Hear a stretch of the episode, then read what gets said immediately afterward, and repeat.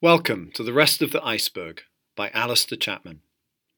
Today's question is Who are the Rohingya and why is Myanmar persecuting them? One of the worst refugee crises for decades is currently taking place in Southeast Asia, and world leaders are looking the other way. Hundreds of thousands of Rohingya have fled from Myanmar to Bangladesh. Their suffering is immense, but not immense enough to make the world care. This is their story. The Rohingya are a Muslim people who have lived in Southeast Asia for centuries. In recent years, however, Myanmar has made it very clear that it does not want the Rohingya. The government took away their citizenship in 1982. That makes them stateless. They are denied education, healthcare, voting rights, and the freedom to move around the country. Many live in detention camps where they are subject to torture, forced labour, and sexual exploitation.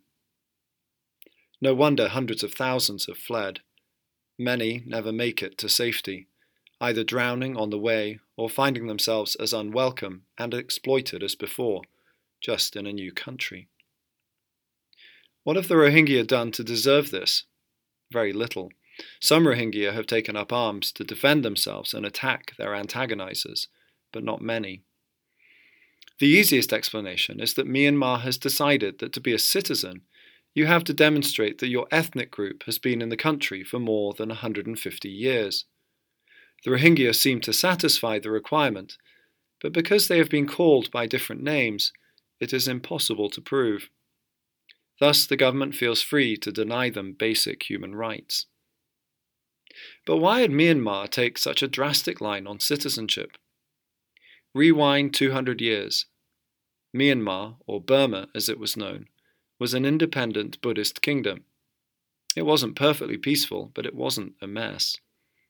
Then the British invaded, and the Burmese found themselves second class citizens in their own land. Actually, they quickly became third class, as Indians moved in and took the best jobs.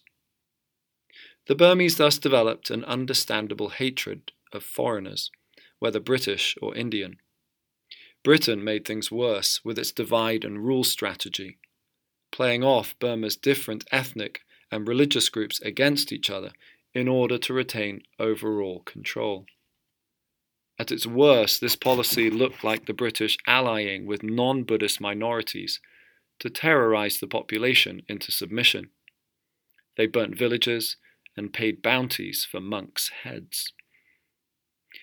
As the Burmese mobilized to resist the British, some called for a new Burma in which all ethnic and religious groups were equal.